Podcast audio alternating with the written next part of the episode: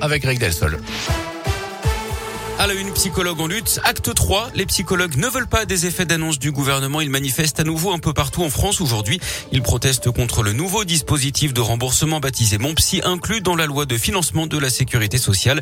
Pour le SNP, le syndicat national des psychologues, ce système ne correspond absolument pas à la réalité du travail sur le terrain et il ne peut pas être viable sur le long terme. Aurélie Olivier représente le SNP dans la région séances. La première à 40 euros pour faire un bilan psychologique et ensuite les suivantes à 30 euros. C'est pas du tout des honoraires euh, réalistes. Et pour être remboursé, il exige que le patient passe par un médecin. Et donc nous, on refuse euh, la prescription euh, médicale parce qu'on trouve que les patients n'ont pas à aller se justifier devant un médecin pourquoi ils ont besoin d'aller voir un psychologue. Ils ne mettent pas les moyens dans ce qui existe déjà ce qu'ils proposent n'est pas pérenne non plus. Il y a clairement un rassemblement est prévu à midi place de Jaude. Le département de la Loire rejoindra la région Rhône-Alpes pour la manifestation à Lyon à 14h devant la préfecture. Et puis une délégation de la Saône-et-Loire se rendra également à Dijon à 14h. Repousser l'âge de la retraite, de départ à la retraite à 65 ans, c'est une piste qu'étudierait très sérieusement Emmanuel Macron d'après les échos. Le président qui avait averti les Français qu'il faudrait travailler plus dans sa lettre de candidature la semaine dernière. Si cette réforme entre en vigueur l'an prochain, elle sera achevée en 2032.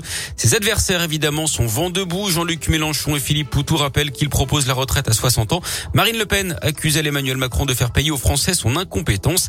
De son côté, Valérie Pécresse rappelle qu'elle avait proposé elle-même la retraite à 65 ans. Philippe Poutou, justement, est dans la région. Le candidat à la présidentielle sera en meeting à Clermont le samedi 26 mars à la salle Leclanche. Je rappelle que le candidat du nouveau parti anticapitaliste a obtenu ses 500 parrainages sur le fil. La guerre en Ukraine avec les troupes russes qui se rapprochent de Kiev, elles ne sont plus qu'à une dizaine de kilomètres de la capitale, alors que les villes de Kharkiv et de Mariupol sont assiégées. Hier, un hôpital pédiatrique a été bombardé.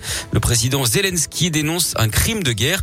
Note également que l'alimentation électrique du site nucléaire de Tchernobyl a été complètement Kiev demande un cessez-le-feu pour la rétablir.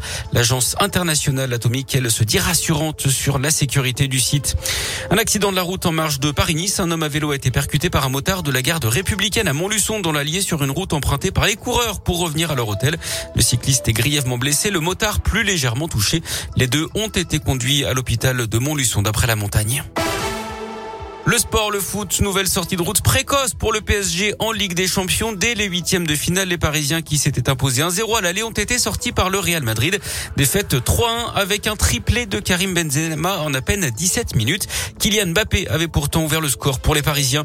Ça s'est beaucoup mieux passé pour Lyon en Ligue Europa. Lyon qui a pris une option pour les quarts de finale après sa victoire à Porto 1-0 hier sur un but de Lucas Paqueta.